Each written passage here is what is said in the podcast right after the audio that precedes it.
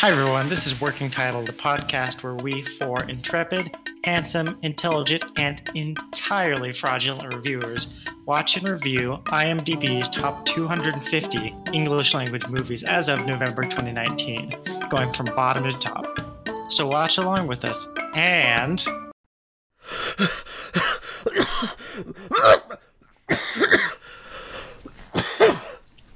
Oh, God. Yeah, that's too loud. All right.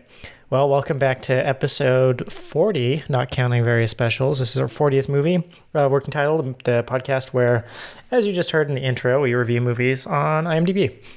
So, what is lucky number 40 for us? This week, we're talking about 12 Monkeys, which is um, kind of an oddball in every way, to say the least, because this is. Uh, this is a 1995 sci-fi film um, directed by Terry Gilliam, who is most notable as one of Monty Python's Flying Circus.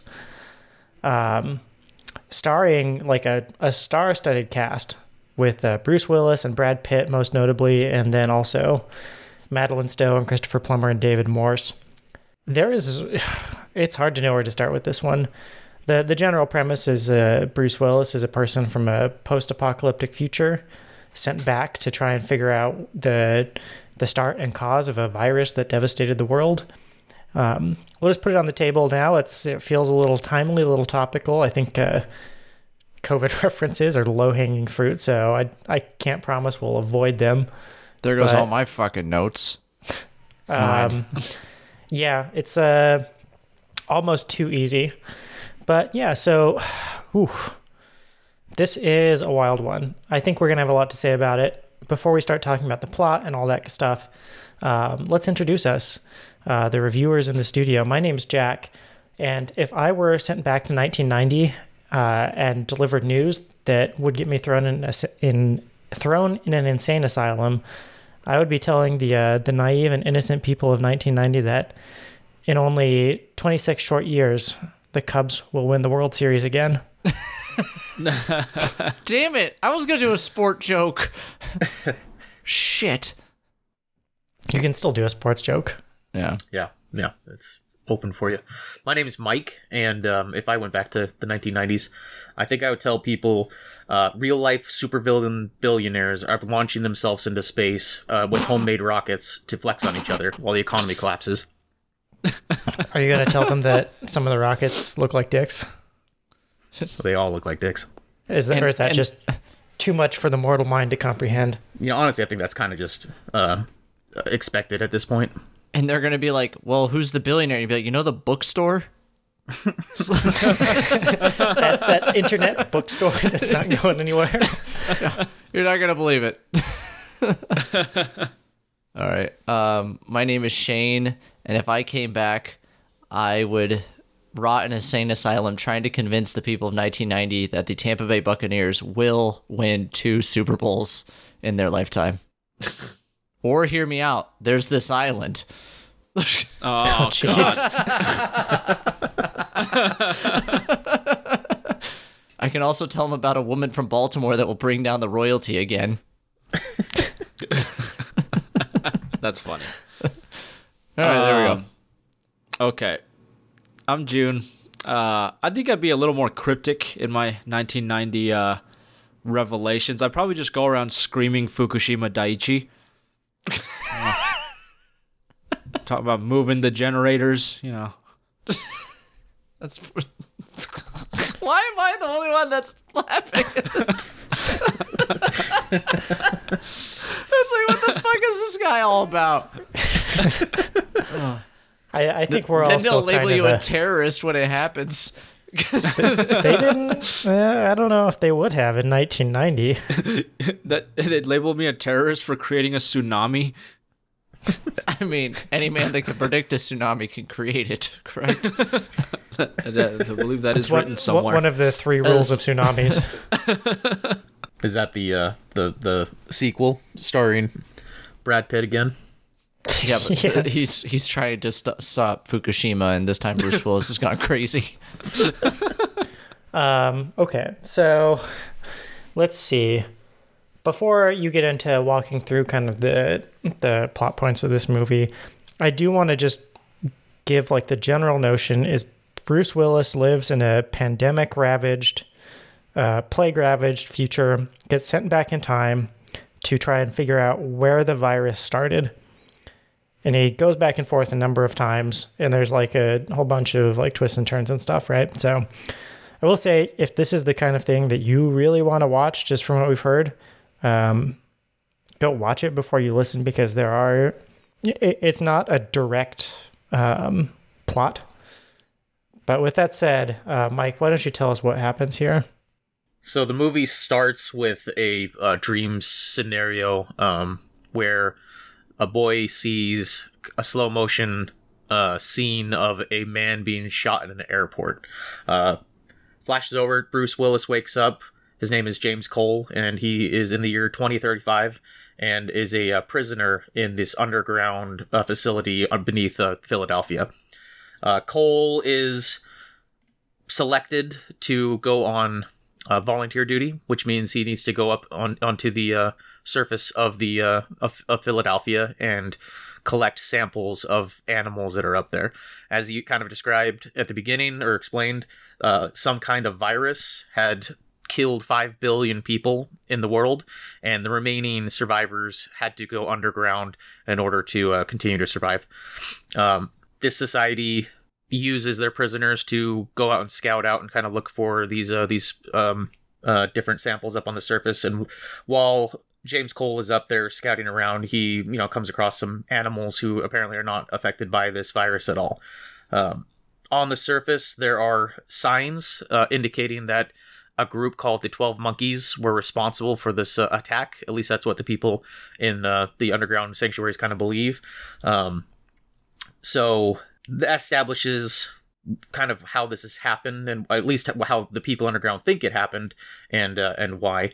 Um, after James gets back into the facility and is in his scrub down with his first naked scene, uh, one of many throughout the film, he uh, is told by the by kind of like the scientists and and government overlords that run this underground facility that because of his uh, really keen memory and mind, his job is going to be uh, to go back in time now uh, to try to figure out where the virus kind of originated or who started it, so that they can't. They're not going to stop it. They, you know, they don't. They know that time travel is not going to. Their paradoxes with time travel aren't going to uh, fix the future.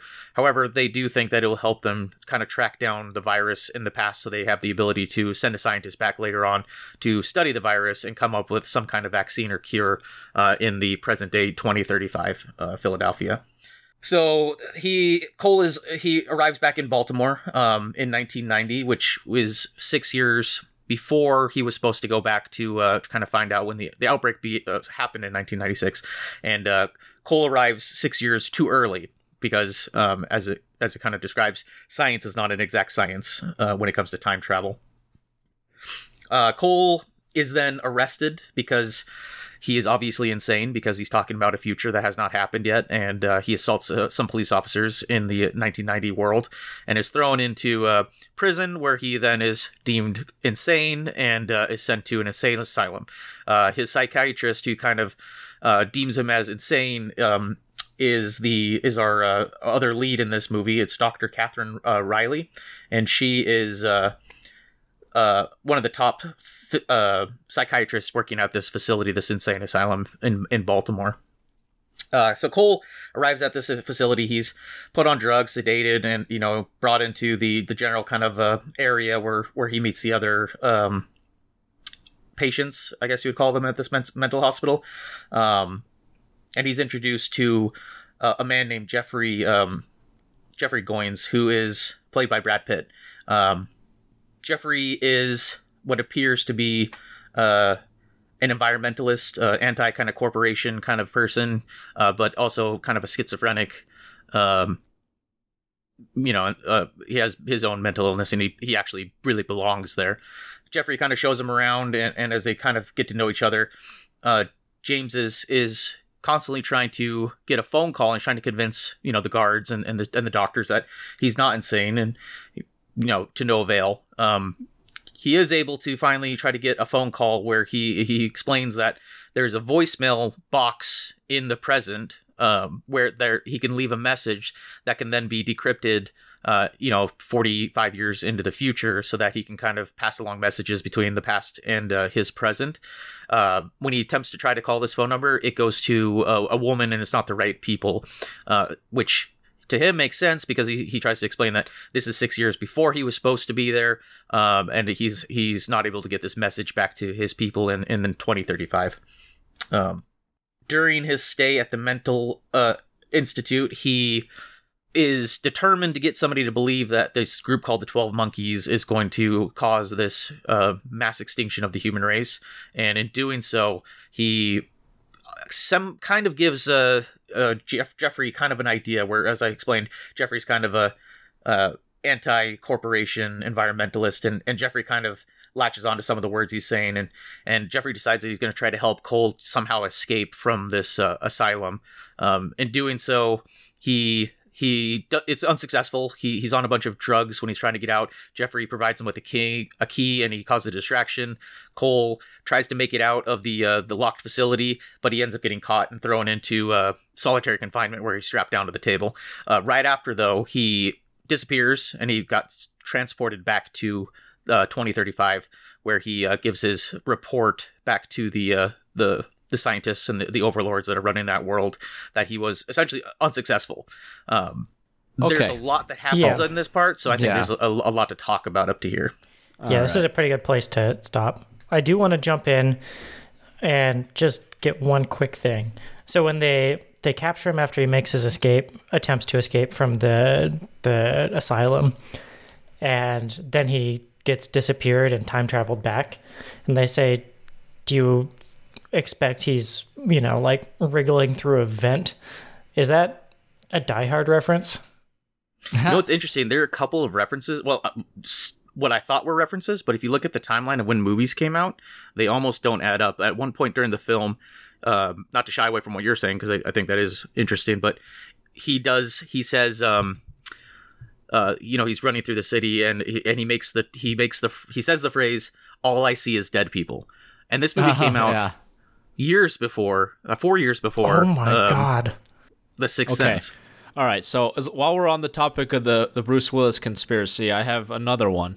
How about instead of sending scientists to the past to determine the, uh, you know, the how this virus ended up happening, let's send a fucking prisoner like like much like how prisoner.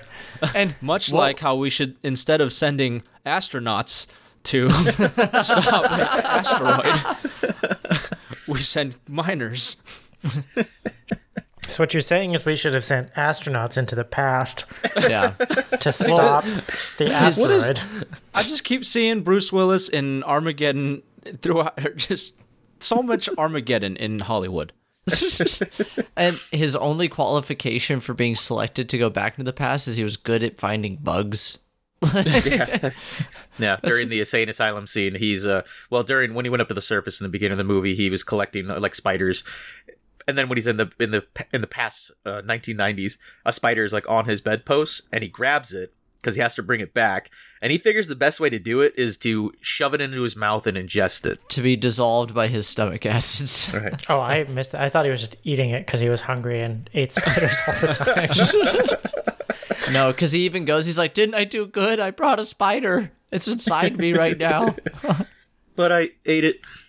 So, um, one thing I noticed stylistically throughout this movie, and knowing that Terry Gilliam was part of Monty Python, all I can see is like this being a serious Monty Python. Because, like, the future is, while it's kind of scary, it's also really silly looking. Oh, it's ridiculous. The scientists look so ridiculous, and they have like this monocle thing, but it shows all their eyes, just one eye staring at him. And yeah, the uh, the MTV Globe TV that's interviewing him, it's like up in his face. Yeah, well, and I, like everything. I loved the the dystopic future. This I I thought that was like the best part of this movie. It was weird, but it I loved it. Super weird, but it looked almost like a Monty Python skit was about to break out. Well, the yeah, thing is, was... it, with the seriousness of this film and how it kind of it points to the fact that he is the the you know Monty Python Flying Circuses. The weird um the weird music number that comes in throughout it, like the, the French accordion. like accordion music that just is so out of place for a serious film. Yeah, just, that, I- yeah. like, I see what you're what you're saying, Mike, and it's it was almost too much. I think like because it's like that dystopic future is almost comedic, Yeah. and uh, like I, I mm-hmm. did note down like the prop work was really good, but again, mm. then like all the past scenes are super serious and suspenseful. But the future is just like, what is going on? Also, like, why did they build all this shit? It, it. So this felt like a movie from the '70s to me, if that makes Yes. sense. Like the Mm-hmm. pre-Star Wars sci-fi, or like David Lynch's Dune. Like Blade Runner. Yeah, Nothing uh, can be happy. You haven't seen it, June. Um, it um, yeah, it, it kind of felt like it had that kind of sensibility, and it it felt like it was paced like a movie from the '70s. It felt like it was, um, you know, like the the cinematography was kind of weird. There were lots of like weird close-ups, and I feel like there was an element of like, you know, sort of uh, representing the insane feeling of Cole through the camera work, but it it came together in a very weird way, which I feel like was intentional, but landed. Uh, it didn't exactly stick the landing. Yeah. Did you guys get a I- lot of Fight Club feel from this too? So I so talking to Fight Club and Brad Pitt, phenomenal acting, so well Yeah. done. Like he he did such Yeah. a great job Oh, as his he mental was patient. so good. Yeah. Well, even Bruce Willis, it's refreshing to see Bruce Willis care. Well, this was during Bruce Willis's ten year heyday, right? Like Yeah. this is when he was coming out with you know Die Hard, Fifth Element, all the all those good '90s Bruce Willis action kind of films. This is Yeah, before he Sixth went on a vacation with Steven Seagal, and he's like, "Bruce, I got the ticket, dude." Um, but yeah, Brad Pitt was excellent. Um, uh, he stole the show. Oh, Yeah, yeah, every scene he's in, he's he's doing a lot. And like that's the perfect crazy too, is like it's kind of like their Joker characters and stuff where everything they're spouting, you kind of agree with a little bit. You're like, "Hey, he's not he's not too wrong. Like are we crazy?" Which I think is kind of like a theme throughout the movie of who's really crazy. Uh-huh. other other than the broken time travel loop, which we can talk later. But like, I kept trying to understand not quite the thesis of this movie, but it was like because the future he he does a direct tie with the insane asylum looks almost just like the future, right? And they're treated pretty much the same as well. And obviously that that's on purpose. He's trying to say something there. I think at this point, like the the film, I, th- I got the feeling that what they were trying to do was they were trying to make it into one of those films where you're not sure, kind of like a Shutter Island, where is he really crazy or if he's is he actually sane? Um, is this all made up? And they kind of alluded to that a little bit with this his psychiatrist um, talking about how she was doing her uh, thesis on the type of insanity that he's kind of experiencing and and there was another uh m- mental patient who explained very clearly that he knows he is crazy he knows that he's delusional and he's making up this world to deal with other things but it's real for him so it's almost like they started to play around with that a little bit it really didn't get too solid throughout the film i don't feel like but they did kind of allude to it a little Well, bit they tried and then they chopped it with the boy in the barn.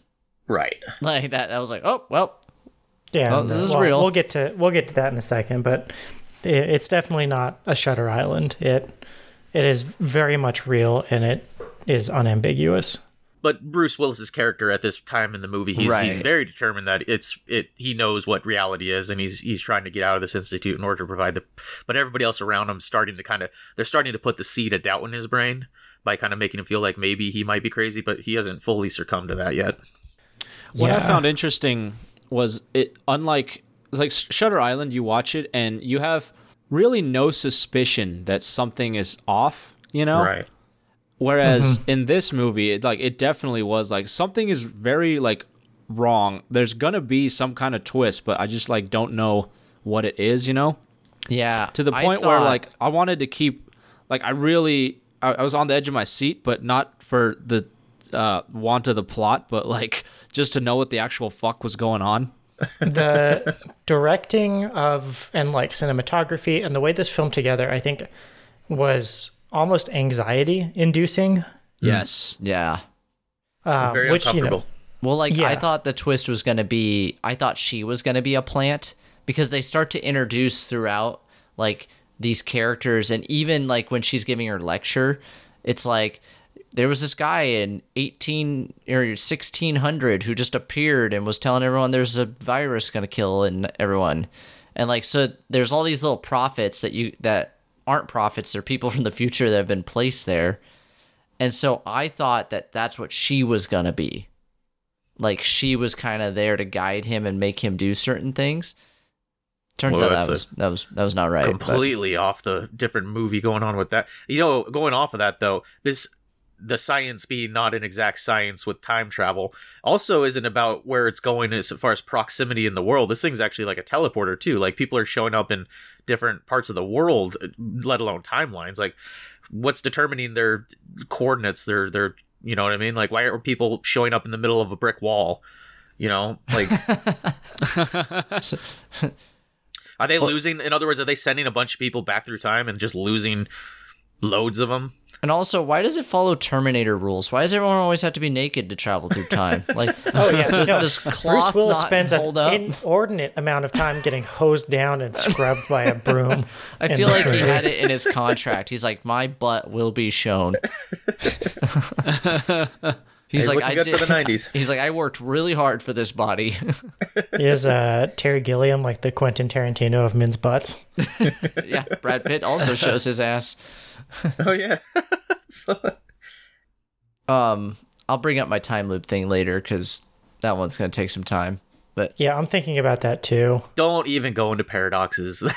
That's just well, you have. I mean, Avoid it's a time time travel movie, so we're gonna have to. But we're gonna um, have to talk about paradoxes. Yeah. Well, just So, let me know when y'all are ready to watch Primer. Back to so- the Future's on this list. Let's go about that one. Avengers Endgame is on this list. Ugh. oh man, um, have we gotten to where he shows up in World War One France? No, that happens think right that's next. next. Yeah, that So right unless next. you've got anything to get into, June or Mike, I'm ready to get onto that. Yeah, we can, we can jump ahead a little bit. Uh, let's see. All my plots were, or all my notes were in this first section. so, uh, Yeah, I'm noticing I do that for every movie. Either I get engrossed in the film and stop taking notes, or I start zoning out and I stop taking notes. I, I have Yeah. a, a question to propose. So, this movie drops a lot of, I want to say hints throughout, or like nods, because like they mention monkeys a lot, and then they they show the you know animals getting like experimented on, and they they do all those things. But some of them, like when you think about it, you go like, wait, did they just pepper that in to make you think that they're dropping hints? Because it really doesn't tie in. You know what I mean? Like they I- would say I- the word monkey a lot, and you'd be like, "Oh, oh, what are they trying?" And then you go, "Oh, they're just like it seems lazy to me." It's like, "Oh, okay, well, yeah, there's a game of like monkeys or whatever," but that doesn't it doesn't tie think the- in. It's not as clever as I feel like they think they're being. I think the biggest, uh, I guess, eluding part of this film is throughout the film we see this recurring dream that Cole keeps having of this airport scene where he's a little boy and he's seeing uh, a man get shot in the back and a woman that we now know is uh, we you know we recognize her in the film at this point as being the psychiatrist, but she has blonde hair, and that's kind of like we obviously know that's going to happen at the end. Yeah, that Like, was you pretty know, easy to to predict. It wasn't advertised that the boy was him at the outset. right. Oh, was it not? I, No. That might be something just because I've seen it before. I, I just pe- already related it in my brain. I don't know if I saw it before. I, I don't Well, remember, but I definitely picked up pretty early. I was like, I bet that's him. But Yeah. I, he also, I remember one of the dreams he remembers Brad Pitt running by. Is that yeah, just so that's the thing is throughout the film the dream changes. Like in the very first Yes. part, you don't see the face of the man, and then you see it ah. as Brad Pitt, and then later on you see it as somebody else. okay. Yeah. So I think it, I think it's very uh, well assumed that the child is him, Mm-hmm. but you're you're right in that it the plot kind of thickens as far the plot being his dream uh, as the movie goes on. Because you're right. Because I thought at the end when you know the actual dream came to fruition, I was like, did was it Bruce Willis the whole time, like in a mustache? and I don't. It, it wasn't right. It like they don't show it at the beginning. No, and then it was who it was. Brad Pitt. Yeah. Yeah, I I think this movie. I mean, a big theme is like, like Blade Runner. You know, it's a lot of okay. How much do you trust your memory? How much? What's real? What isn't? It's almost like a sort of prototypical mindfuck movie, right? I, I think that's just a, a huge part of what this is. Yeah. Yeah. to to its defense well not its defense but to its credit too it while it is kind of like a mind fuck and like you can get really tied up in the wait what? But it's actually as you watch it kind of simple though. Like if you don't think too hard and you just watch it it lays everything out nicely for you kind of. It's when you start to pull the threads that you start to just go like ow. And you like massage your head like there was a lot of blatant stuff that was very detracting like the the doctors i guess like the the council as it were oh like, jesus yeah they're The, obviously the like, Shadow Council. yeah so they're like painted as the antagonists in this right like and why why was that necessary it seems I like think- these are like the evil doctors but in reality i mean they're not Well, so here's my theory is that they so it are we allowed to talk about the end? Why not? But so the Shadow Council or the doctors, the the people that will eventually bring Nick Fury out of a cage to do something else, but like he they send him back and because she's sitting at the end and she goes, "I'm insurance," right? I took that as they want this future to happen.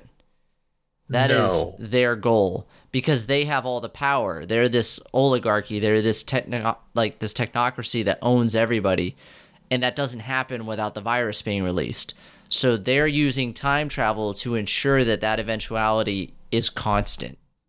Well, I think I can bring some light to that. Might change your opinion. Um, they said that the goal of this of the scientists and the reason why they're sending back convicts is they don't want to send one back a scientist because they're too important in the future until they discover the exact location or where the virus comes from. And at that point, they're going to send back a scientist to do the research in the past. Bruce Willis explains this to uh, Kathryn at some point during the film. that's right Uh, he does say that So at the end of the film, that scientist sitting next to him on the flight is the, showing that Bruce Willis finished his job. He was successful. They figured out who the actual bad guy was with the virus, and she when she says I'm insurance, that she meant by that is this is the scene where we now show that Bruce Willis's death, spoiler, uh, was not in vain, and that the scientists are then back in time to study the virus just as they said they were going to do. Oh, his that's- job was that's what she to push that guy onto that plane. No, his or his job was to discover who it was, because right, because they, they thought it was the twelve Mm. monkeys the whole time, and at the end it turned out not to be the twelve monkeys. so i got some other theories but i think all they i think they require you to finish the plot Yeah, Yeah. I, I also have some theories. Sure, let's talk about it.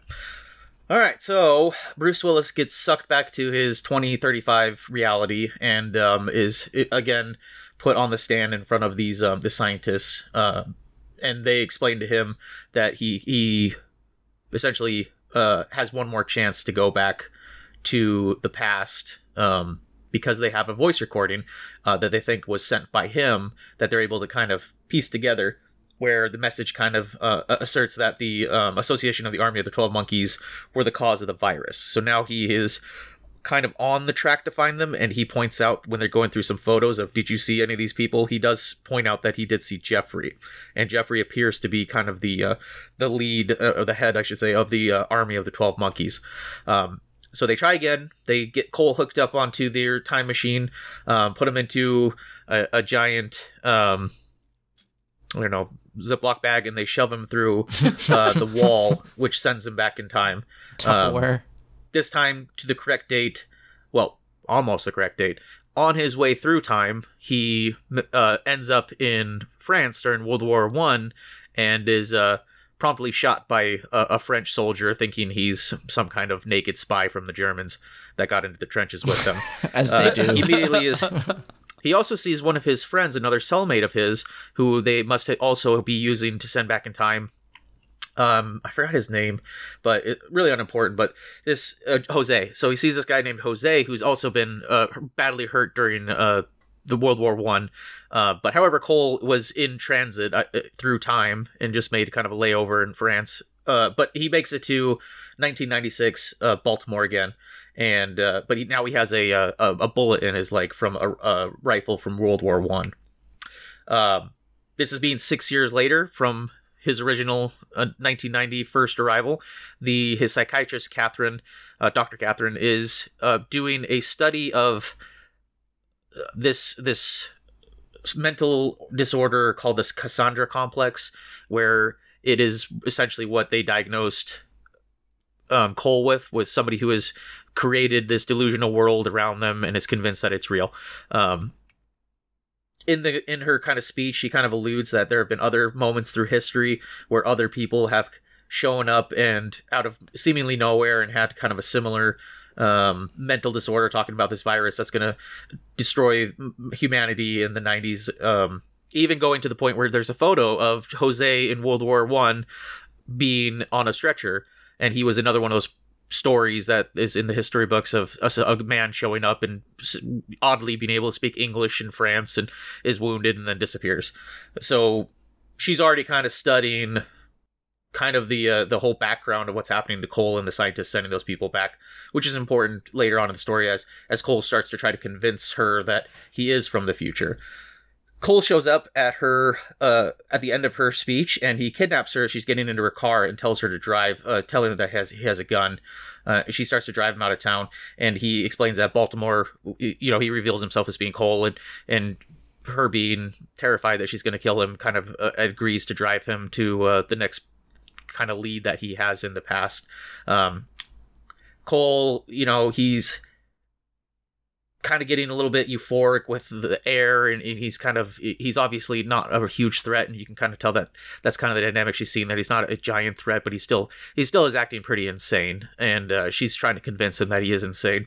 Uh, during this drive it's important that there's a story on the radio where she they're talking about this boy who falls down in the well and cole kind of being from the future and also being a little boy during the 1960s 1996 um, says, you know, oh, this boy ends up being found as, and he's like in a barn, which is strange because you know she she still thinks he's he's insane and doesn't believe him.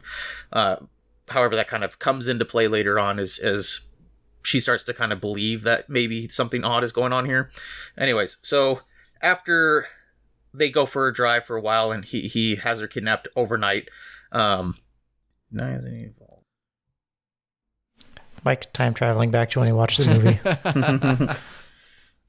Anyways, you guys can talk about that for real quick. Just give me so a second. this part of the movie is where I have my biggest problem with the movie, and that is the budding love story and the whole premise that Bruce Willis acted kind of like a normal person in the beginning, but for some reason when he's interacting with humans in the past, he knows nothing but to be a psycho.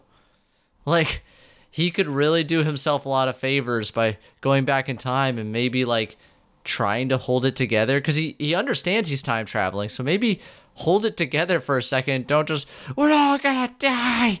So I was, yeah, I was gonna bring this up later, but that that goes back to my earlier point. Like, why why don't we send a normal human that isn't gonna assault two cops as soon as he shows up? right? and also, like, why is his memory gone? Like he remembers the well boy. I don't think his memory is gone. Well, no. So he remembers the well boy being a fraud, mm-hmm. like down to the nitty gritty details of like they found him in a barn. But he can't remember a fucking airport shooting that he was a part of. well, I mean, how much do you remember from when you were six, right? I like, would remember an airport shooting. Yeah. Where I witnessed a man get gunned the fuck down. I also I seriously repress that. would remember big companies, and I'd probably go back in time and definitely play the stock market and never go back to the dystopic okay. future I'm trying to say. like uh, you definitely were on top of the stock market when you were six. You're six. The, so the reason they keep doing the reason they keep sending him back in time is they he apparently he has a photographic memory and he remembers things like numbers and phone numbers, and so that's why they're kind of u- using him because he. Well, apparently not. We, as we know, yeah. as we know, time travel involves you being nude, and so you can't bring back a notebook with you. but he also like they're like we selected you because you have a strong brain and and stuff. So why can't he go back and immediately his first meeting with anybody in the past, which aren't like it's not like he went back to caveman or Victor, you know, British Victoria in times. Like he just went to 1990 and he's just drooling and yelling and he's like like what what does he think that's going to do? He is the guess- worst person to send like to this. the Uh, back. I feel like the 2035 Grand Council or Council or whatever. They, I think they lose a lot of their people. Like uh, that's essentially like kind of the the thing between the prisoners of like a lot of people go back and don't end up trying to get back to the the present. Right? they end up all just become like- hobos. they end up doing a bunch of drugs and, and hookers. I- I think they say in the movie. well, and he's he's like coherent, right? Like in the opening, he um they send him to the surface or something, and he, he does a bunch of shit. I, I don't really pay too much attention, but um When he's collecting so samples. it's yeah, so he's not like he's not like mentally defunct. So I just don't understand like why he would not go back to the future or back to the past and be like, okay, I should yeah, I, I need to like keep my shit together Yeah. and because all I have to do is literally make a phone call. right? Uh, and it's not like he has to do it with like it's not like they use some crazy different technology to make phone calls in the future. Like it's not like he's like I need a transponder sponder fagizer. They, they were talking about his criminal history. Apparently, he had like four violent offenses. So I think he just has anger issues. Yeah. And that brings me to my next issue is the the love story that forms. So she's like, "Oh, I feel like I know you." So like, okay, I'm okay with using that as like a weird like I can sense you through time bullshit to kind of cut through some of the chaff. But they have had no positive interaction other than kidnapping, threatening, and crazy talk. And they have like the she realizes that he's right, but they don't have anything where like something as simple as they eat dinner together or just some sort of normal human inter- interaction that would like cause her to start to like him unless their love is purely based on Stockholm syndrome. I don't know that there was really a love story. No, I uh, didn't get that at all. Maybe at the very end after she has realized that all you know he's telling the truth kind of thing and they're like pretty much have to because So uh, I'm kind of with Shane here. Like I, it wasn't like a a romance by any means, but I definitely feel like by the end of the movie, she's kind of inter, you know, like going to bat for him and interested in him in a way that goes beyond just like I don't know, their well, professionalism. That's what I'm saying, though. That the a case could be made for that at the end. Again, after once you realize that you you know this some this heavy shit has gone down, sure, but I don't think it was necessarily a budding romance from the start. No, Um, at at this point in the plot, um, so what happened when you know they eventually make it to where? So at this point, Cole is trying to track down uh, Jeffrey, right? And and he, we find out that Jeffrey is actually the son of a um, a famous neurological like you know virologist Yeah. doctor. Uh, so that's ties into the theory that he's part of the person who spreads these viruses. But while this is happening, the doctor, you know, Kathryn is, is still trying to get away from him. There's a couple spots where she had a chance, but because of some odd coincidences, she decides to kind of stick it out. It's not because of at this point yet Stockholm syndrome or falling or like having a romance, but they do go to the point where they, they kind of track down some old colleagues of Jeffrey's and they kind of you know make it more concrete that Jeffrey is going to be behind this this you know plot to release this virus um ends up leading to this party where you know Cole drives Doctor Doctor uh, I'm just calling her Kathryn drives Kathryn out into the woods and locks her in the trunk goes into the to confront Jeffrey Jeffrey denies knowing him at first, but then kind of reveals that yes, he does have some kind of plot going on, and Cole has to run away because the uh, there's a lot of uh, you know high end Secret Service and, and police there. Um, before he gets caught, though, he he makes it back to where Kathryn is and lets her out of the trunk, and this is where the first kind of where you start to see almost maybe a friendship, I guess, starting to form is where she is starting to kind of believe him a little bit. She helped him out in the woods by removing the bullet that was stuck in his leg, uh, that she eventually gives to the cops, who runs it through forensics and finds out it's from World War One. And this is where she starts to get really confused. Uh, Cole disappears in in this river right before he gets caught, right after being uh, right after the party where he kind of uh, went after Jeffrey, um, which is again kind of confuses her. And and she goes in and is interviewed by the police, and she explains that it's a natural reaction for her to have some kind of respect or uh, I guess attachment to her kidnapper, the Stockholm syndrome part, because Cole did fight off some some thugs when they were kind of investigating Jeffrey and, and the uh, the homeless kind of population.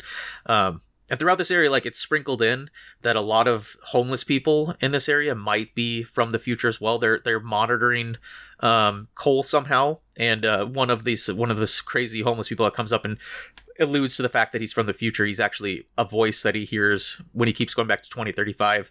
Um, telling him that he's he'll he'll be dumb if he goes back to 2035 he should stay in the past um furthering maybe his psychosis but it does kind of pepper in that there's some way that they're tracking cole in in the past to make sure that he's doing his job correctly back on Kathryn and her I, think the groundwork was laid early on. I think she continues to derive interest from the peculiarities of, of Bruce Willis' character. Because at the beginning, she's giving a lecture on the like apocalyptic fucking uh, cassandra pro- prophecies, I guess. Yeah, yeah, Yeah. Yeah. So I think she, you know, has a vested interest in shit like this, and and I think she's more subject. uh, She's able to be more subjective to these theories just intrinsically. I think. Yeah, So that's I, I don't find it Yeah. all that like crazy that she would continue to like ah like maybe you know you know what I mean instead of being purely skeptical. I don't know. I just look at it as a hobo kidnapped her.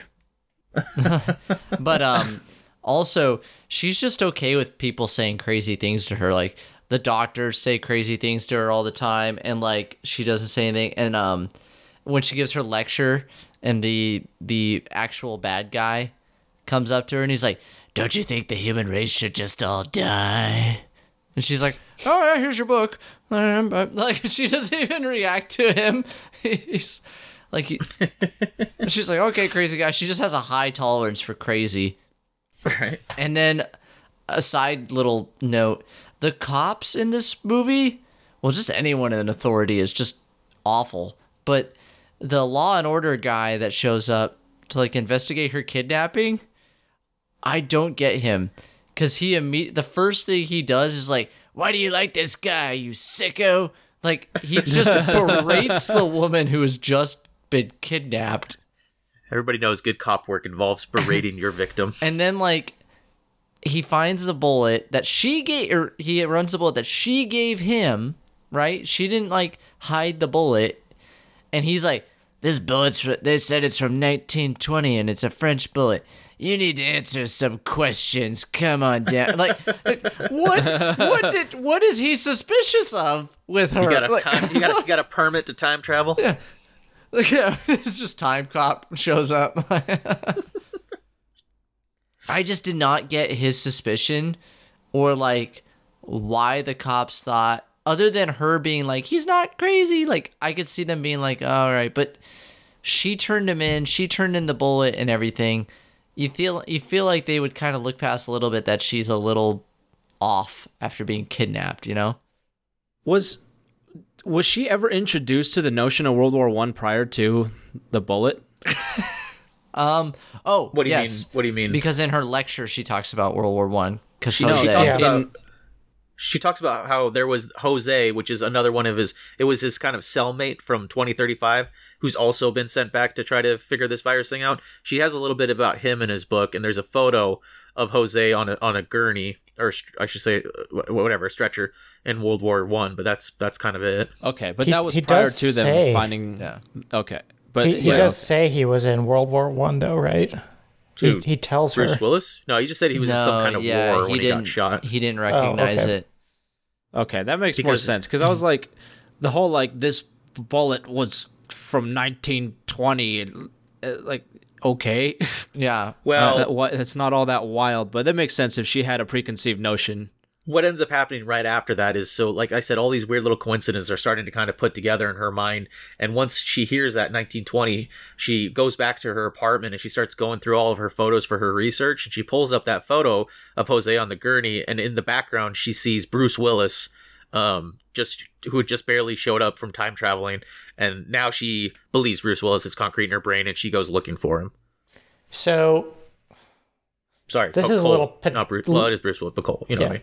Yeah. This is a little pedantic, but isn't what would distinguish a bullet as from World War One like the eighty years between that and nineteen ninety? Yeah, I was thinking that too. Like when you like can Bruce you can Willis, get it's that. been like twenty five minutes. You Oh, know, yeah, like, did they carbon date it? No, that's the, well, that's, this. So this if you're- bullet you're was telling me- manufactured in 1920. Well, they sit in warehouses. so you're telling me if I take a replica gun from the you know 1800s and I go shoot it at a range, it's gonna blow some scientists' minds. My God, this bullet. yeah. Anyway, um, whew, actually, I don't know. I don't have anything to say. But on top of that, like, wh- where are the rules of time travel here? Like, he has to be naked to time travel back and forth, but he's able to carry a bullet through time. Like, why can't he bring he back was- other stuff? It they has to track be. them through their teeth. It has to be Well, no, inside so- of him. yeah, it has to be inside of you. That's why he was able to bring the spider back. Ah. Yeah. or maybe that spider just aged dramatically in his stomach. Lots lots of Terminator rules going on here. Yeah. You can only bring back what you ingest. Maybe the bullet inside of him aged through time. I mean, I'm just going to put this out there. I think this is a really interesting movie that is just really messy. That's a that's a good way to put it. It is it is the opposite of tight. Well, Yeah, especially the since first time I, I watched it, I had no idea what was happening. Well, especially since my takeaway was there's a cabal of time travel Nazis that just ensure a dystopian future loop. That's so weird. I didn't get that at all. Yeah, but that that was stuck on when does the loop start though. this whole thing is like self-fulfilling, which is, I guess, a common paradox in in time travel That stories. is the paradox of time travel. yeah, Well, yeah, yeah. but like I, I don't know like basically if th- this will be an endless loop and with no solution right Yeah, Well, no, because that's, my theory is that this is an endless loop with no solution. I- It's self-causing.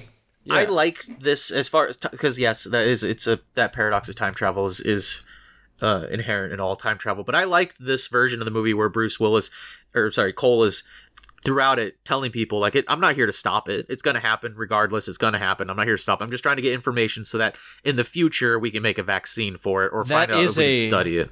that is a refreshing take yeah, for sure where it's like we're not trying to change the past, we're just trying to prep for the future, kind of thing. So here's my question.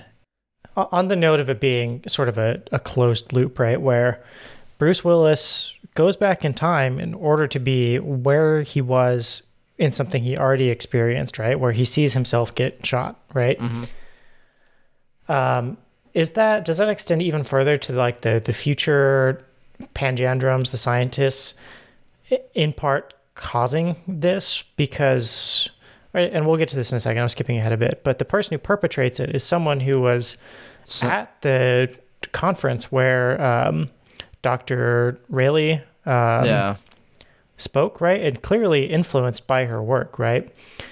Um, and watching, like seeing the images of uh, Bruce Willis and his buddy in World War One, you know, and influenced by this. So is this pandemic caused, or this you know plague caused by the time traveling actions as well, right? Like it feels like you said, June, like a closed loop, right? because everything they do to prevent it also ends up perpetuating it. You're you're just describing the boot the bootstrap paradox, right? The bootlace par- Well, yeah, paradox. yeah. That's that's why, you know, I- I'm not. That is essentially the paradox, and what what I'm wondering is is the end result of this movie that everything they do does nothing. I think Sure. the one thing that's removed from the loop though is Dr. Peters because he's kind of separate from all of this and I, I would say no no action that the time traveling you know mess caused influenced Peters at well, all. didn't didn't he gain access to the virus because the they changed the security protocols because Christopher Sure, I Plummer mean, had but- to be removed from the oh, security protocols. he? Protocols. Yeah, remember because she calls him and he's like, "Oh, you're crazy. There'll never be a breach here." And he goes, "My son's pretty fucking crazy. We should probably remove me from the security protocols. He's going to kidnap me and use me." So like, Right, and that's he removes gets it. himself. So then that scientist has pure access to the virus with no checks. Let well, me go- yeah, and And he literally watched Dr. Railly talk about this uh, this thing observed in the people that were sent back as time travelers, right? But wouldn't it, wouldn't he have had access to it anyway, regardless of if he changed the protocols or not? I mean, as the lead virologist, I think so. But You know, I yeah, could go so- into probably. even even even more deep than that. When he's when he first meets uh, Jeffrey at the insane asylum, he tells Jeffrey about the twelve, the army is the twelve monkeys, and then later on in 1996, Jeffrey's talking about how he gave Jeffrey the idea for the twelve monkeys, which then leads him in the future to go back looking for the twelve monkeys. You got to, you know, what you got to do with time travel movies. You just got to let that go, and you got to just forget about the paradox because it's always going to be, it's always Yeah. going to Oh, ruin no, it. no, no. I well, it's well, it's clearly playing with the paradox, right? No, it's fun, yeah. I think the question is whether this movie in particular um, didn't address the paradox or the fact that it embraced it. Because I like the fact that it Oh, embraced think it with, it embraced with, with it, yeah. Jeffrey Yeah. saying, "Oh, you gave me the idea for the twelve monkeys," and that ended up leading. That, that that's the whole reason that um, Jeff or uh, Cole in the past is chasing the wrong lead is because he gave himself the wrong lead in the past. Like, yeah, he Yeah, started and I himself think- on the wrong I think- journey. I think that's what Jack's trying to trying to say is from a meta standpoint is this this Oh, movie sure. was aware of said paradox. It didn't ignore it. It used it to further its uh, story. I'm just Oh, so agree. grateful Christopher Nolan didn't write this movie. Um, I can only the- the think other- of the brain pain from it. Did we hold on? Did we even cover like the end of this plot? I could go real quick through it. Yeah, It's not let's- that far let's- off. We're, we're pretty close to the finish end. it off. All right, so after we learn about um, Jeffrey kind of uh, starting the Twelve Monkeys group and um you know all the all the stuff we kind of covered right there, um, he is he's now with uh, Jet Cole's now with Kathryn, and they're kind of on the lam, and uh, they're they're both trying trying to figure out where Jeffrey's going to make his hit for this this virus attack. They're kind of trying to track him down through uh, Philadelphia. Uh, as they're going through, uh, she Kathryn decides to try the phone number again, the one that he tried earlier to try to reach back to the people in the future to see if whoever picks up is somebody from the future. Which honestly is, I don't I don't think she understands the concept of leaving a voicemail that's going to be because Cole kind of just explains how, how it works. He leaves a voicemail, it's decoded in the future and put back together. She calls this number and she gets a um like a laundromat or something like that. And this convinces her that they're just crazy, that the, the people in the future don't have a, a time phone to like talk to each other in the past and she leaves this kind of message about the army of the 12 monkeys and where they're going to hit and she's doing it kind of almost as a joke which ends up being the same message that Cole was list that he listened to in the in the in 2020 2035 that led him back to this to begin with. Um so when she comes back she kind of says jokingly they're insane and everything's gonna be okay and she relates the message and then Cole verbatim relates it back to her and now now they both know it's not okay. They're still on this path to try to figure out where this virus came from. Uh, Jeffrey ends up using his group of the 12 monkeys to, or the, his group of um, environmentalists to kidnap his father. It turns out that their whole plot was only to just release all of the animals in the Philadelphia Zoo into the city, and they're actually not behind the virus attack itself. Um, but Cole and Kathryn don't know this yet, and they decide that they can't stop the future. They might as well just kind of live out the rest of their days as happily as they possibly can because all their leads kind of went to dead ends. And so Cole has always wanted to see the ocean, so they decide to buy some plane tickets and uh, try to go and see the ocean before um, they get caught or arrested or thrown into mental asylums. Um, on their way to the flight, they get some disguises and um, make their way to the airport, where simultaneously the uh, head viral, viral the head viral oh, the head scientist doing the uh, the viral studies um, is also on his way to uh, to release these uh, to start releasing the virus throughout the world. And and he has a plane ticket to the exact locations where all the outbreaks begin.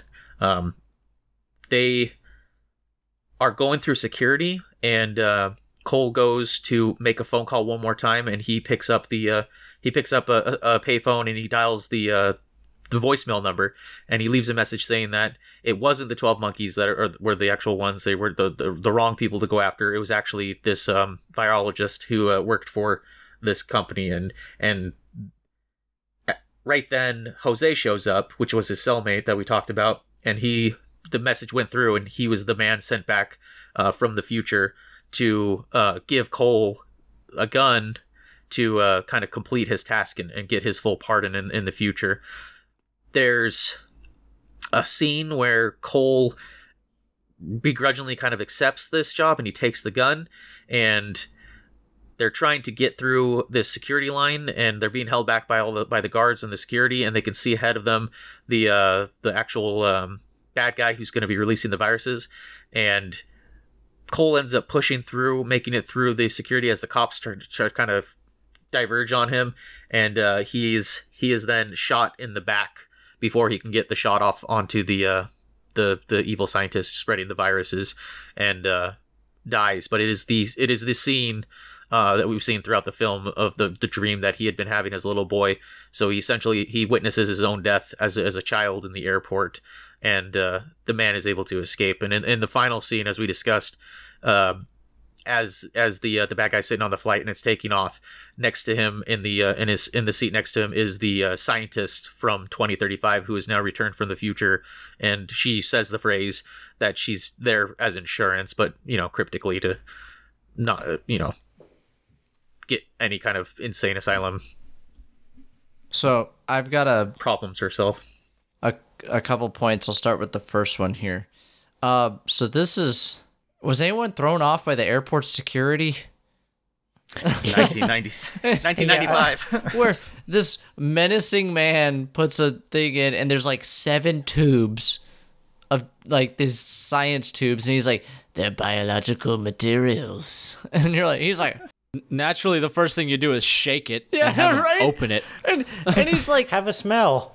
oh my god and he's like i have papers and that brought me to my next question i was like are there papers you can carry to Yeah. transport deadly viruses on planes like What what papers are these? like who do i apply to go like and like uh, because obviously these things move like you have to transport but i was like there's there's just no way you can just there's like oh i have my biological passport here where i can transport smallpox on a on southwest like you know, now that you're, you're saying it, it kind of sounds like that would actually be the case, right? That's mean, what you- I was saying. I was like, oh my god, I bet that's a thing. And I bet like Pfizer or Merck or someone has transported something completely deadly at some point. But he's like, I have my papers. Like everyone calm down, it's in the suitcase. Like but um yeah, this guard and you don't have to be a scientist to be weary of random tubes in a briefcase that has like specific measurements built for these tubes. And like he doesn't even wince when he's like, "Look, you can just open it. There could be nothing Yeah, I mean, here." if you were to say, think of ominous vials, this is about what I would picture. oh my god! I just I, that whole time I was like, "This is outrageous," and then he's like, "All right, move along." Like he wasn't like, "I'm gonna have to call my boss." Uh, right? So That What- ju- almost just lampshaded how silly it was, though. I, it's like knowing how ridiculous it is. so maybe maybe we just live in a world with much you know more stringent restrictions on everything. You know, Yeah, maybe that's my modern take on airport security. so my they didn't have thing to take their shoes off. my thing is everything so the, the the plot comes to a climax. Everyone's identified that dr peters is the the perpetrator right? Right. so i'm putting myself in in his in uh bruce willis's shoes here. Maybe instead of chasing after the dude with the gun i just pick up the phone and call that voicemail box. Be like hey ps it was dr peters. Yeah, yeah, You know, we can we can cut uh, this off in 1990. Yeah for, for for a man that has such good memory, like how the hell isn't he able to kind of understand that time travel means I can come back five minutes before this? Yeah, we're in or no rush. Two weeks before this, or maybe before Peters is even strangle him in his crib. You know what I mean? Like, This is like a um, what was the Edge of Tomorrow situation where it's like we got nothing but time. Yeah. we'll just take And this inch by inch. My understanding was that he needed his teeth to go back. Am I wrong in that? I thought it was They- just a it, it, it was that they were Oh. using the teeth to track, Track him. him. So they had some kind of Oh. tracking system with the teeth. I don't know, but But if I- it, but they would if need it- to know I, where I he think you might be onto something, right? Yeah, like you know the Scotty teleporting them out. He, he has to like get a lock or whatever, right? because he specifically says I'm not coming back, and I put that together with the fact that he pulled his teeth out. So as But in that you're doesn't mean- a whole person, you can't go No, back. No, it's like a teleporter situation. They need the exact Yeah. location, time, everything to do it, and they can't do it from No. their end because they Be- can't. because they can't hone down because some of his biological material is somewhere else. no, yeah, no. which is I which is fine. Like that Yeah. that ends Bruce Willis's or whatever his name is. Fucking his Cole. Or, uh yeah, Cole's chance at stopping this. But we got Jose, we got presumably a million other Prisoners. fucking, you know, people we could send back. Like, come on. yeah, on, Jose's man. already there. Yeah, Um, right. yeah, why Well, don't you kill again- him, Jose? Going back to the fact that this kind of does not play with that paradox a lot, and it kind of does say, you know, what's going to happen is going to happen. Bruce Willis, or sorry, Cole, we know now at this point was destined to get shot this whole time. So we, I mean, you can't change that, right? So But he was only destined because he did it. Yeah, the, the ending is the more we talk about, it, I'm like, meh. But Well, so I, I didn't initially think this. I got some gripes from the uh, like a gun nerd perspective, but before I get into that, Jose hands him this gun, but uh, like he, I think Cole even asked like, "Who am I supposed to shoot?" so like, how did we? You'll You know, know how when he- you see him. Like, why was there? Why was there a gun? You know what I mean? Yeah. So was I that just a the- ploy to flush out whoever it was?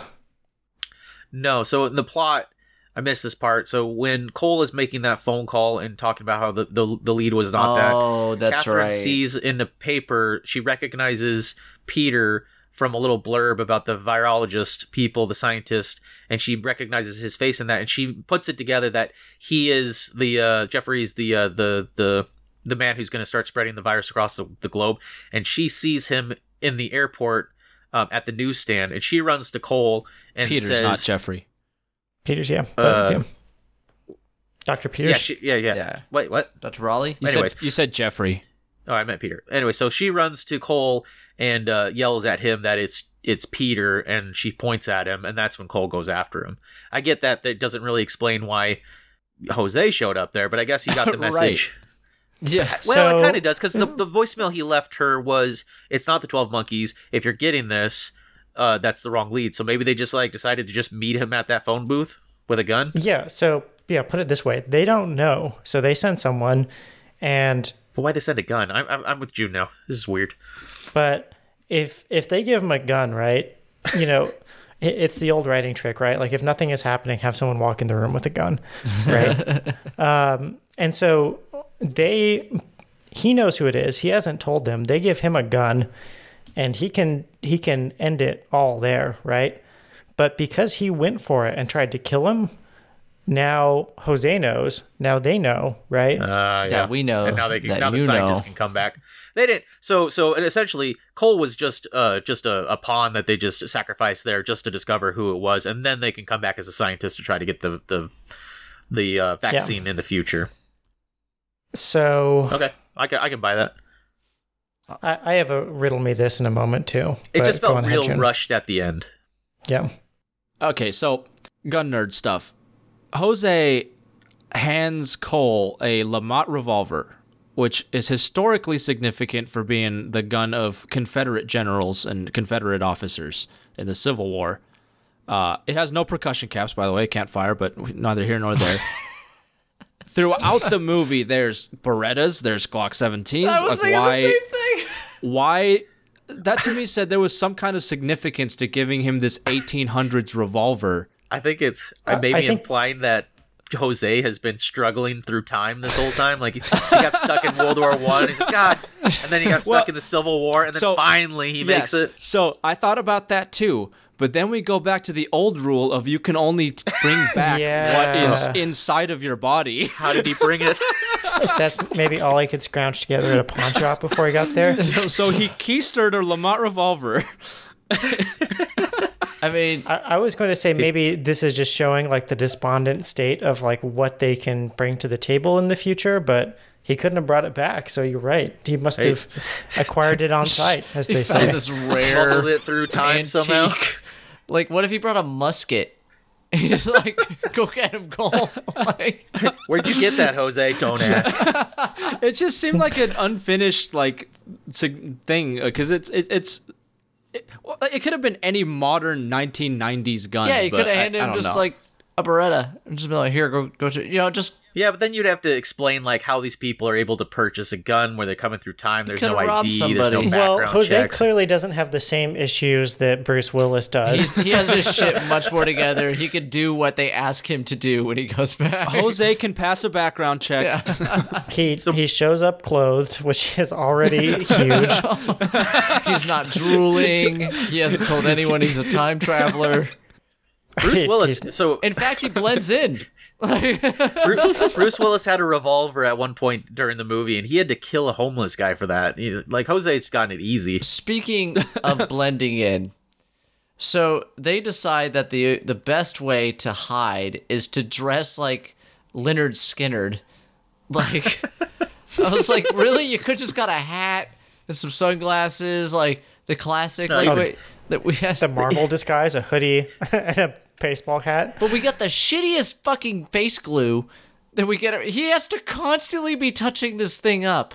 Like, Wait, Okay, Bruce so Willis gets- what what is with the guy who keeps talking to him? Did I, I- I did I, don't miss the significance of this? The one who talks in the funny voice that he confronts in the bathroom. Well, that goes back to what I was kind of saying at Oh, the beginning, where it started to try to imply that maybe it is in his head, but they did a really terrible job of making that kind of stick.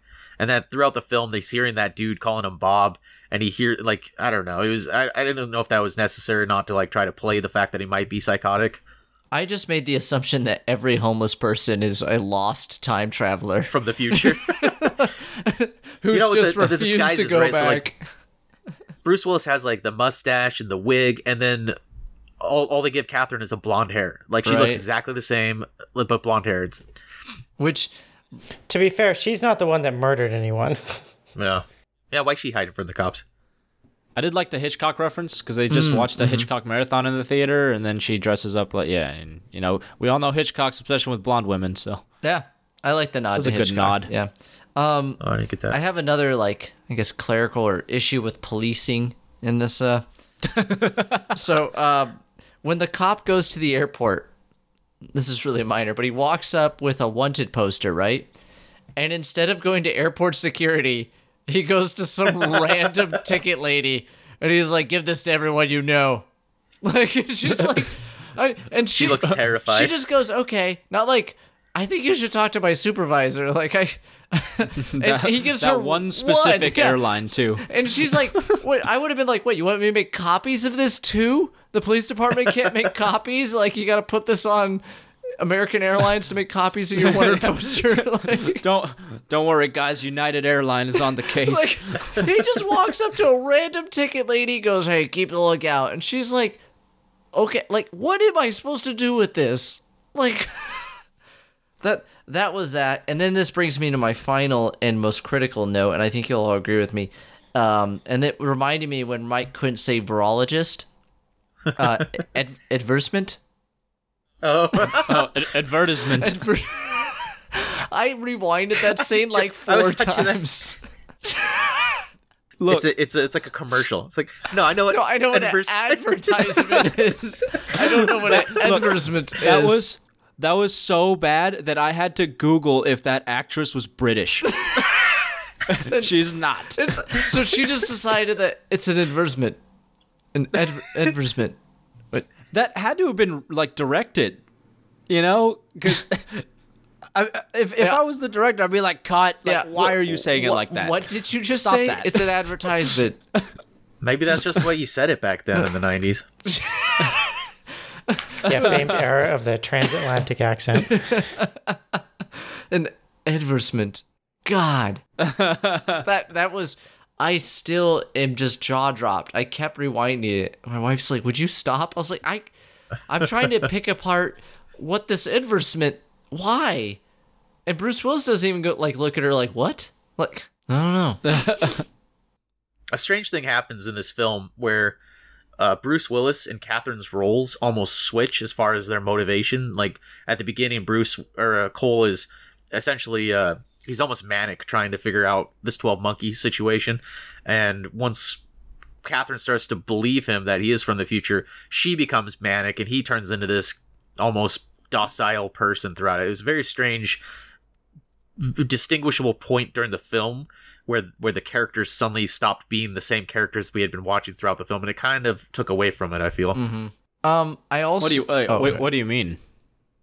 I just feel that the the, the way that Cole's drive and, and the way he his character was acting um starts when he came back the last time and Kathryn who had been you know this non-believing person she starts to act like this manic person trying to push Cole. Cole becomes almost like he doesn't have drive. He's not trying to get places quickly but in the first part he's running around punching people in the face stealing shit like you know murdering hobos and then suddenly he becomes like almost like he's a pawn or not a pawn he's, he's just kind of following um kathryn around and kathryn's kind of just putting clothes on him putting the makeup on him he's almost like he becomes like he, like he gets catatonic or something I gotcha. Uh, yeah, near yeah, yeah, end. yeah. I, I agree. There's there was nothing in between the last time he went back to the future to kind of because he got his pardon, um, and he seemed like he was all all in, right? But there was nothing to show that he is now like I'm done with this shit. yeah And then Is the first just thing he playing says, along to go back? They or- do a quick reference when he lets her out of the trunk in the forest because he goes, I really like this water and I love this air. And I think that was supposed to be the the snap. It's jarring. It's not tight by any means, but I guess that's when. I could get maybe yeah maybe he's just like over it just the Yeah. fact that he's failed twice now or or whatever. But Yeah. yeah, I don't know. And I, that would be kind of disappointing that he did. So he, yeah, you're he went back to the went back to the future. He went back to his present in 2035. Was told by them that he got his pardon, and he just at that point he's like, I maybe I am crazy. I, I'd rather live in. It's it's like the Matrix scenario, right? Would you choose to live in a nice place where there's clean air and fresh water, or would you choose to live in a hellhole where yeah, it's reality, but why the hell would you do that? So he wants to go back to the 1960s, even though or 1990s, even knowing that the world is going to end soon. But there's a possibility that maybe he's not. Anyway, So, he so he I- chooses that. But go ahead, Jack. I, I think this is the part where he does go crazy, right? And it's like a weird inversion in that he thinks the reality is like he goes the opposite direction. He starts thinking that his reality is just, you know, a, a figment of his imagination or psychosis or something. right, because oh, Alright, so Oh, what- he's went reverse crazy. because Brad Pitt tells What- him I would have never done this if I hadn't met you. And that kind of like throws him off. Yeah, Well, and that's why the yeah. other guy in the insane asylum is important. The one who, you know, has this delusion of a planet where he lives and he knows it's fake. So now Bruce Willis is like, oh, my future time is fake. I know it's fake. Get get kind of a mind fuck it must have been for Cole. Like he he starts to feel that way because uh, yeah, he definitely starts to maybe think maybe I am crazy, maybe this is not reality. But he makes it back right, so he gets out of the 2020 2035. He convinces them to send him back one more time thinking he's just crazy and that he wants help that's kind of like the point when he goes back he's like i want help i'm just crazy but he ends up meeting Kathryn, which he came back because he wants help and he wants to become sane. And suddenly she's now on board with the 12 monkeys. And now she's telling him he needs, like, that, that would piss me off. Like, I just finally got to the point where I, I believe you. And now you're telling me that I'm not crazy this whole time. Yeah, I mean, even as a movie tactic, it felt like it didn't quite get the attention it needed, or didn't. It, it didn't come together in a way that made it a really meaningful part of the movie to me.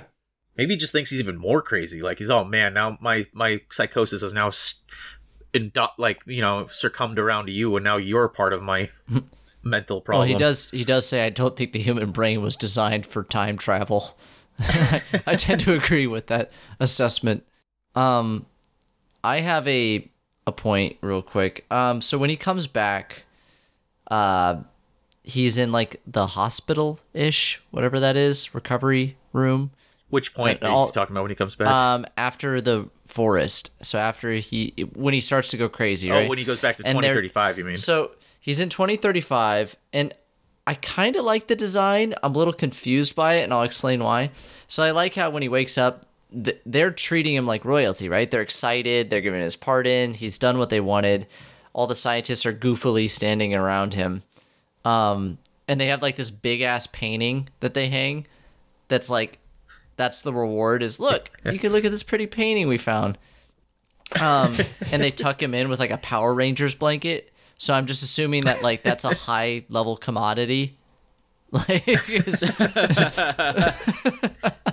um but where i i really and i like those those ideas like everything is so like we're so need of in need of things that like this simple power rangers blanket is royalty Um, Yeah, but they're able to somehow piece together Yeah. a time machine. So this is where I really get into issues. They go, "Oh, this music thing you found, we're into it," and I go, "Wait a fucking second. Bruce Willis was a child in Dude, that's what I'm saying. He knows what music is, and he'll remember some ditties along with the older people that sent him back. Number two, let's say that they have no access to music and somehow in their lifetime have forgotten what music is. They can't hum or do caveman shit. Um, how did they hear his tune? Did he record it on the voicemail and send it over? Like, or were they viewing it directly from him? Which means, like, why do they need all these people and why do they need the voicemail if they can just experience what he's experiencing? That's so true. But Shane, they know his teeth. his teeth are recording devices. Like, Dude, like they're just microphones. and and it's not like you know he went back to the 1200s where they're playing lute music or some shit like there's literally a poster of Illmatic in the movie yeah, he's yeah, like Shane said, he's not even the oldest one there, right? So there will have been people that were older than six in 1996. yeah. I, And Also- none of the none of the surface crews could bring back a CD uh, or a, you know V8 like a tape or they something like needed that. to go way further in the future if they were gonna play those notes like so far that it's you can kind of grasp that maybe we've devolved but like this is like me now being years. sent back to elementary school i remember the bands i listened to in Yeah. sixth grade like right in 39 ye- 39 year was all, was all it took for the world to forget about Celine Dion her heart will world not will go never on forget. um, Yeah, but I mean that that's a little gripe. I guess we can get into our general impressions here, but I Yeah, have I have thoroughly um, griped my gripes. it, yeah, time travel movies are just messy. It's So I, I, I want to bring up a kind of alternative. Um, so this movie is loosely based on a French short film called La Jetée, and in La Jetée there is it's similar circumstance of like post-apocalyptic world. Uh, they send somebody back in time, uh, and then he goes to the future, uh, saves the world, is going to be killed in his present, but then has the opportunity to live permanently in the future, but desi- decides to go back to the past. Much like Cole, right? He wants to live out in the past, but the motivation in La Jetée was that he fell in love with a woman, and I think a motivator like that would would have been more fitting to this instead of literally he's just like ah well I guess I'm fucking insane I'm gonna go live in the past now. He wants to retire to the Florida Keys. Like you know, maybe maybe maybe it was that he fell in love with Kathryn. It just didn't really flush it out very Well, much. y- they Yeah. should have. I mean, they should have gone with that. uh, If they should have stuck with it, if that was what they wanted. But I don't think it was. I think it was just like a. yeah, they But they did share a kiss there at the Well, end, so I think it kind of should- implied it at least. the best I can compare it to is in Terminator, they have the relationship build, you know, and they have a sex scene. They have things that show that they've built a relationship. So I like how out of all time travel movies, you choose the most romantic one, Terminator. it's about love. Literally, procreation has to happen to save the world. oh my god, Bruce Willis was also in Looper, which is pretty much also this movie. With more blunderbusses. Speaking of weird archaic guns, yeah. The only gripe I have with Looper is how can you actually expect your audience to believe that Bruce Willis is the older version Of Joseph Of- Gordon-Levitt. Yeah, I agree. They look nothing Gordon alike. Levitt? I mean, it was plausible in this movie because that child looked like he was close to balding too. well, what what do you think that kid was like? Twelve? Yeah. ish. I, that would mean Bruce Willis would have to be in his fifties in this movie, in this timeline. You age slower in the future. He should have been current Bruce Willis of 2022, playing. Like, Playing the little kid. no, no, playing uh, Cole.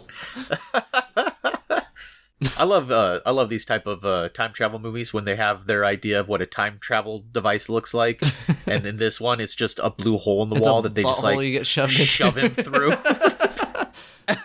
into the time hole with you. Get in the time sphincter. you. You just go up to it and just collapse your Ziploc bag into the hole.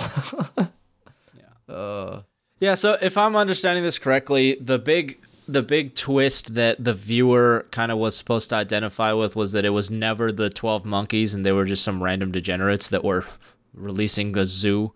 That's what I I, got from the first time I the watched 12 it. Yeah. monkeys bought a zoo. I think there's a couple pieces. One is that, um, yeah, 12 Monkeys aren't really the ones who did it, right?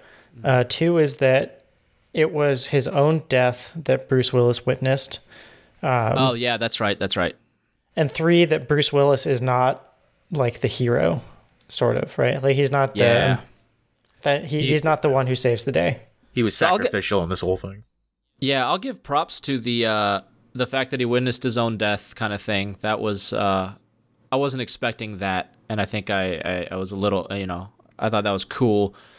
I think the 12 monkeys thing uh, it, it didn't really elicit a response though.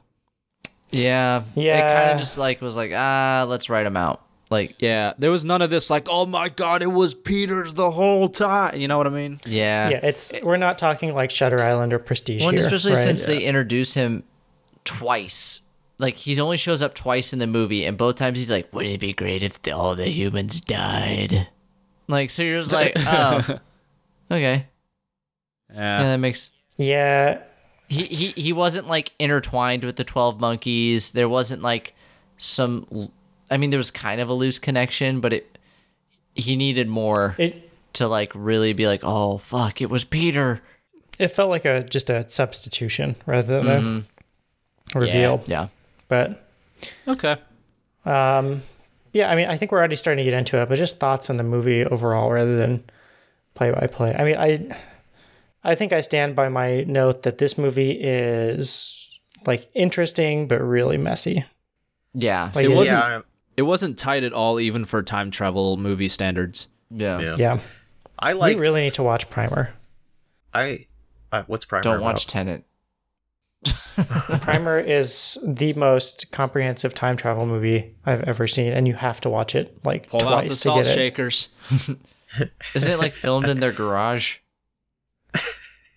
Uh, yeah, it was like made on a budget of like seven thousand dollars. I And think this. Anyway, I think this film was was I liked I liked the I liked the future scenes. They were really good. I thought they were really interesting seeing this, you know, post apocalyptic, very strange, almost comedic, weird future.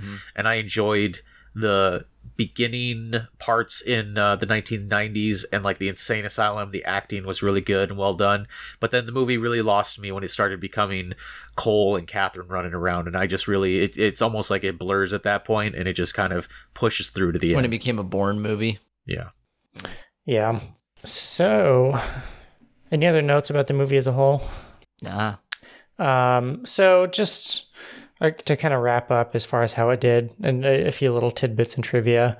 So the the original casting choices were Nick Nolte for James Cole and Jeff Bridges as Jeffrey Goines, um, Interesting. which would have been very different.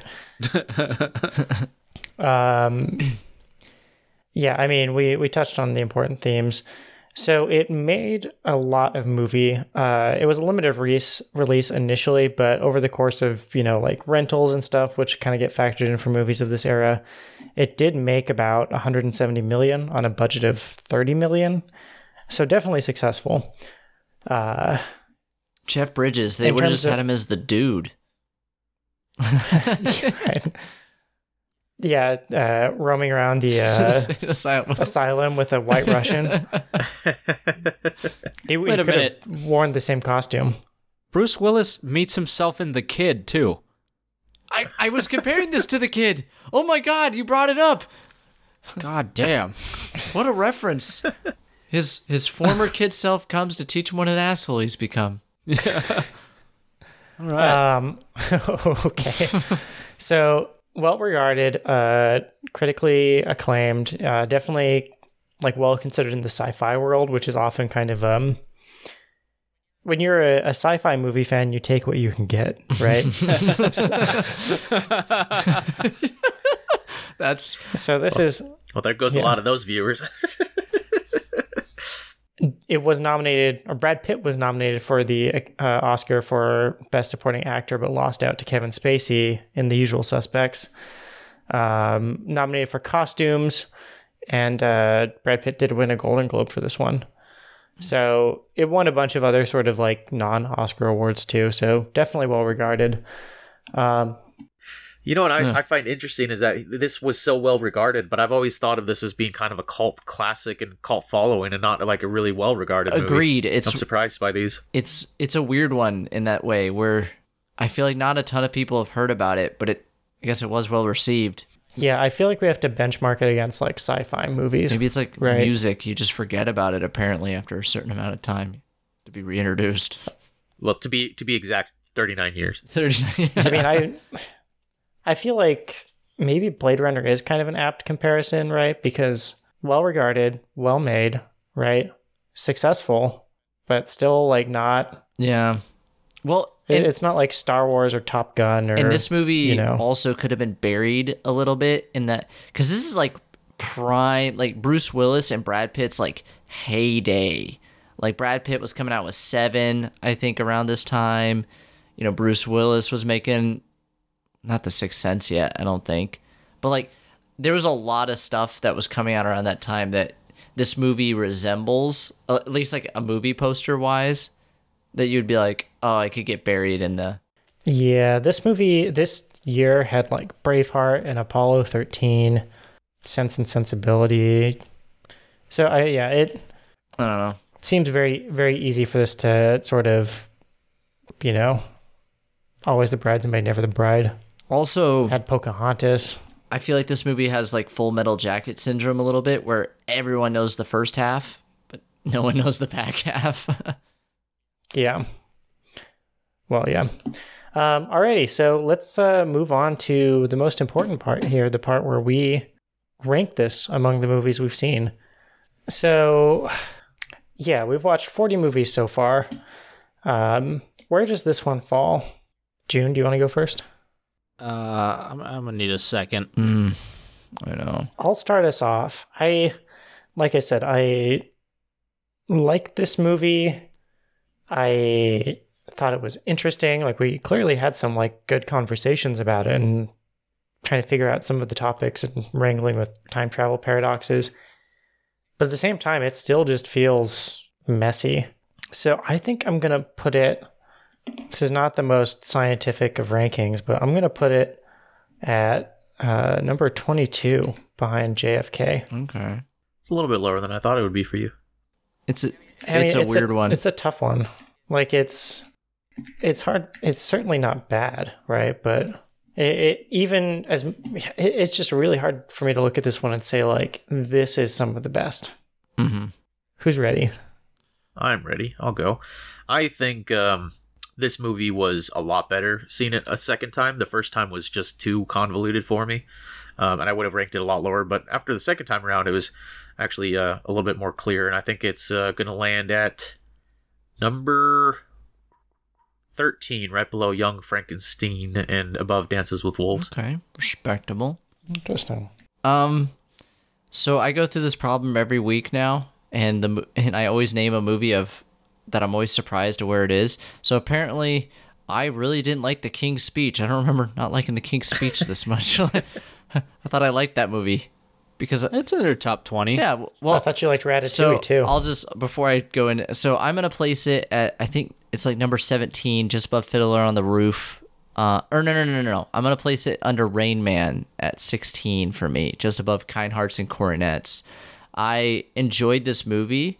I think it definitely belongs on this list and like has a place. It was two hours and 10 minutes, and I didn't really feel like that.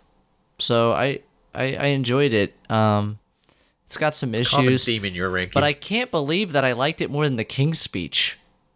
That's the movie of this this podcast that I can't believe where it is. Shane's ranking has really come down to how long is the movie and how long did I pay attention to it. that is a key point. But yeah, just under Rain Man, um, for me. All right, June. So, much like Shane, I don't know why JFK was so low on my list, but Isn't that the worst? like, wait, I didn't hate that Uh, movie. so I think I'm gonna have to put this at number 24 because I think it was better than Anatomy of a Murder, but it was not as good as Rope. So yeah, 24. Uh, yeah, like we've mentioned, it's it was messy. Eh, not so substantial, but the acting was very good. Um, I think that saved this movie in a lot of respects. Um, but yeah, with all that said, number number 24. June, do you just go through and look pairwise until you find two movies it can slot between? Kind of i I- i kind of look at like what i liked better than this and then i'm surprised when you know it doesn't fall where it needs to but Yep. No, I know. I was like, this is gonna be lower half, and I was like, well, I liked it more than those. Wow, why is King's Speech here? And then I keep going up. because i Yeah. remember i thought i liked rosemary's baby but I think we had some issues one. with that one. We'll- We'll have to go back to the tapes. yeah, go. Uh, our next that one up. podcast we uh, review our own podcast Oh yeah, uh, working working title title the podcast where we review and rank the top 250 working title episodes. As reviewed by the people at Working Title. We We just do this endlessly, re-reviewing what we do. we four amateur podcast movie reviewers, podcast reviewer of movie podcast reviewers. no we by that point we'd be journeyman movie reviewers But then do we get in this loop where we're viewing our own deaths as we we pull the trigger on ourselves? I mean, watching the last picture show, I felt like I had viewed my own death. Bogdanovich was sent from the future to go to our past to kill us. I just feel like I died. Um, alrighty, well, final verdict. Do you recommend watching it, June? Uh, I'm, I'm hesitant but yeah it wasn't that bad Shane? Yeah, I put this. It's not the same as Fight Club. Fight Club's better, but it's it had the same feel for me. Um, less. Yeah, yeah. Watch it. It's good. Mike? I think it's a, a fun one to show people who haven't watched it, just because it's going to weird them out. Yeah. Yes, I guess. Yeah, I'm really on the fence too. Um, yeah, I guess it's worth a watch. It's It's weird. Mike and I ranked it kind of similarly and like presented it kind of similarly, and you and June were both like, eh. Mike and I are fusing in our. Yeah, your lists are converging. Oh no. All right. Well, thanks for joining, everyone. We'll, uh, uh, what are we doing next week? Bourne Ultimatum? yeah the only Bourne on the list Which I don't even recall being the best of them. I'm gonna approach as if I've never seen a Bourne, so I'm just gonna act confused as fuck. yeah i'm gonna have to actually ask what is treadstone Oh, I don't get why everyone's confused about Treadstone. It's revealed in this film. Why do they want this Jason guy so bad? All right. well, yeah, we'll uh, watch uh, Bourne Ultimatum, and then after that, La La Land. So it should be fun. Good stuff here. Alrighty. Well, thanks for joining us, folks. We'll catch you all around. We'll have to make some advertisements.